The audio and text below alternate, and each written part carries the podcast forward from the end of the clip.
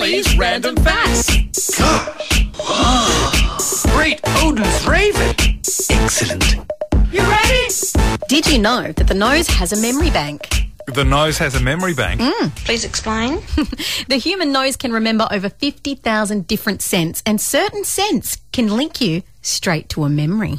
Yeah, it's really weird when that happens. Is there anything that triggers a childhood memory for you? No, but once I found some hand cream in a glove box and reminded me of an ex. Because she would have worn that, and that smell triggered you back to her. Yeah. Because your nose has a memory. How about you? Yeah, when I smell a freshly painted room, it takes me straight back to helping my dad when I was a kid and spending time with him, which I loved.